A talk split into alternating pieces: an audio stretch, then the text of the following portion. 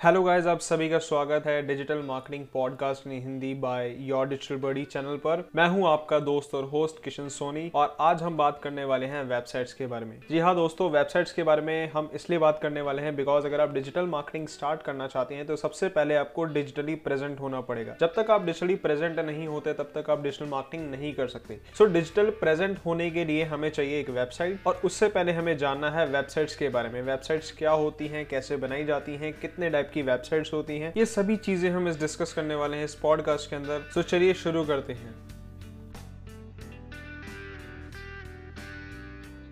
सो आइए सबसे पहले हम जानते हैं वेबसाइट क्या होती है? व्हाट इज़ वेबसाइट अगर ये कीवर्ड अगर आप गूगल पे सर्च करते हैं, अगर आप इंटरनेट पे कहीं भी सर्च करते हैं तो आपको बहुत सारी डिफरेंट डिफरेंट डेफिनेशन मिलेंगी। Like website is a group of you website is a combination of web pages तो ये सभी डेफिनेशन का मतलब है कि जो हमारी वेबसाइट है, वो डिफरेंट डिफरेंट पेजेस का डिफरेंट डिफरेंट यू का एक ग्रुप है, जिसके अंदर अपना बिज़नेस प्रेजेंट करती है। लाइक like, आप सभी डिफरेंट डिफरेंट वेबसाइट पे जाते हैं लाइक like आप एमेजोन पे जाते हैं, आप फ्लिपकार्ट जाते जाते हैं, आप बुक माई शो पे जाते हैं, आप ट्रिवागो डॉट कॉम पे जाते हैं, आप जिस भी वेबसाइट पे जाते हैं, उन वेबसाइट्स पे आप जब एंटर करते हैं तो ऊपर, सबसे ऊपर आपको एक यूआरएल के अंदर एक डोमेन नेम दिखाई देता है, जिसमें वेबसाइट का नेम लिखा होता है। यूजुअली जो हमारा नेम होता है like dot com dot in Amazon dot com Flipkart dot com तो ये सभी के सभी जो नेम्स होते हैं, इन्हें डोमेन नेम बोला जाता है। और अगर आप इसमें इन वेबसाइट्स के अंदर कहीं भी किसी भी पाथ पे जाते हैं तो इनका यूआरएल चेंज हो जाता है। तो उन्हें यूआरएल्स को कहा जाता है वेब पेजेस इन्हीं वेब पेजेस पर ही हमारी पूरी वेबसाइट बनी होती है।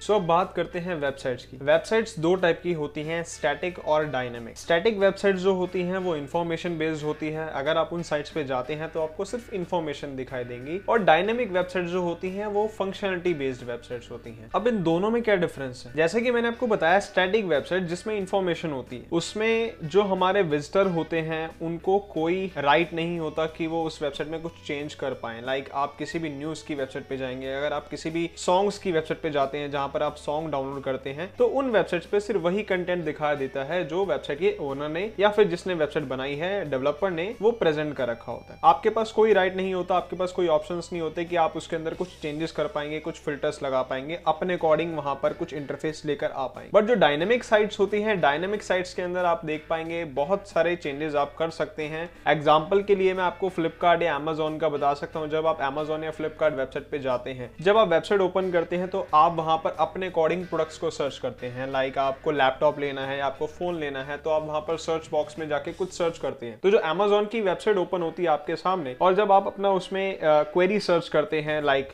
फ़ोन सर्च करते हैं तो वहाँ पे इंटरफेस चेंज हो जाता है, क्योंकि आपने वहाँ पे फ़ोन सर्च किया। फिर उसके बाद आप अपने फ़ोन के अंदर उसमें फिल्ट्रेशन लगाते हैं। आप रिजल्ट्स के अंदर फिल्ट्रेशन लगाते हैं। लाइक आप अपने प्राइस को फ़िल्टर करते हैं स्टोरेज को फ़िल्टर करते हैं रैम को फ़िल्टर करते हैं डिफरेंट डिफरेंट फिल्टर्स लगाते हैं ताकि आपको आपके हिसाब से प्रोडक्ट मिल जाए। तो वो जो वेबसाइट होती है, उसे डायनेमिक साइट बोला जाता है। क्योंकि वहाँ पर जाकर आपने या मैंने या बहुत सारे लोगों ने जाकर अपने अकॉर्डिंग चेंजेस करे और उनको, उनके अकॉर्डिंग ही एक इंटरफेस दिखाई दिया। तो जिस वेबसाइट के अंदर डिफरेंट इंटरफेस होता है, जिस वेबसाइट के अंदर यूज़र कुछ फ़ंक्शंस को यूज़ कर सकता है, उसे डायनेमिक वेबसाइट कहा जाता है। और जिस वेबसाइट पे यूज़र कुछ चेंज नहीं कर सकता, सिर्फ़ वही चीज़ें देख सकता है जो वेबसाइट दिखाई दे रही है, जिस वेबसाइट में कंटेंट प्रेजेंट है तो वो वेबसाइट जो है, उसे स्टैटिक वेबसाइट कहा जाता है। आई होप सभी को डिफरेंस समझ आ गया होगा स्टैटिक और डायनेमिक वेबसाइट्स के बीच में क्या डिफरेंस है।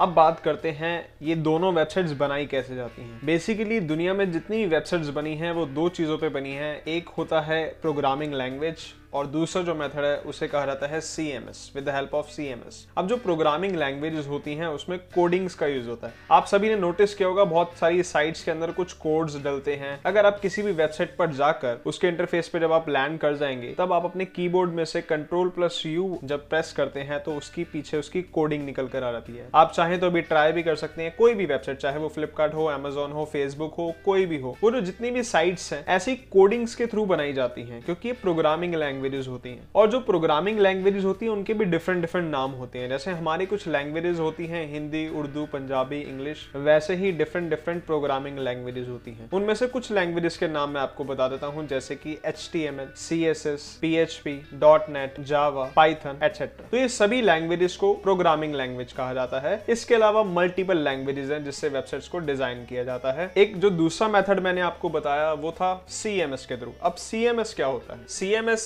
is a content management system मतलब कि हमारा जो कंटेंट है वेबसाइट का, उसको मैनेज करने वाला सिस्टम बेसिकली इसके अंदर आपको कोई कोडिंग की नीड नहीं होती। इसमें आप सिर्फ़ अपना कंटेंट प्रेजेंट करते हैं मैनुअली और आपकी जो वेबसाइट की कोडिंग है, वो ऑटोमेटिकली सीएमएस डिज़ाइन कर देता है। सीएमएस को हम अपनी लैंग्वेज के अंदर सॉफ्टवेयर भी बोल सकते हैं। वेबसाइट बनाने के सॉफ्टवेयर जिसके थ्रू एक वेबसाइट बनाई जाती है बट उसके अंदर कोडिंग लैंग्वेज की कोई रिक्वायरमेंट नहीं होती। तो आप सीएमएस के थ्रू वेबसाइट बना सकते हैं अगर आपको कोडिंग लैंग्वेज नहीं आती। बात करते हैं सीएमएस कैसे हम यूज़ कर सकते हैं, किस टाइप के सीएमएस मार्केट में अवेलेबल है। देखो, मैंने आपको अभी कुछ लैंग्वेज के बारे में बताया, कुछ कोडिंग की लैंग्वेज के बारे में बताया। अब मैं आपको बताता हूँ कुछ सीएमएस के बारे में। जैसे कि जो सीएमएस है, मैंने आपको बताया है लाइक सॉफ्टवेयर होते हैं वेबसाइट डिज़ाइन करने के तो ये भी बहुत डिफरेंट डिफरेंट वेराइटीज में अवेलेबल है। कुछ सीएमएस के नाम मैं भी आपके सामने प्रेजेंट करता हूँ like WordPress Joomla Magento OpenCart Drupal Wix Shopify Blogger etcetera ये जितने भी नाम मैंने आपके सामने भी लिए हैं, इन्हें सी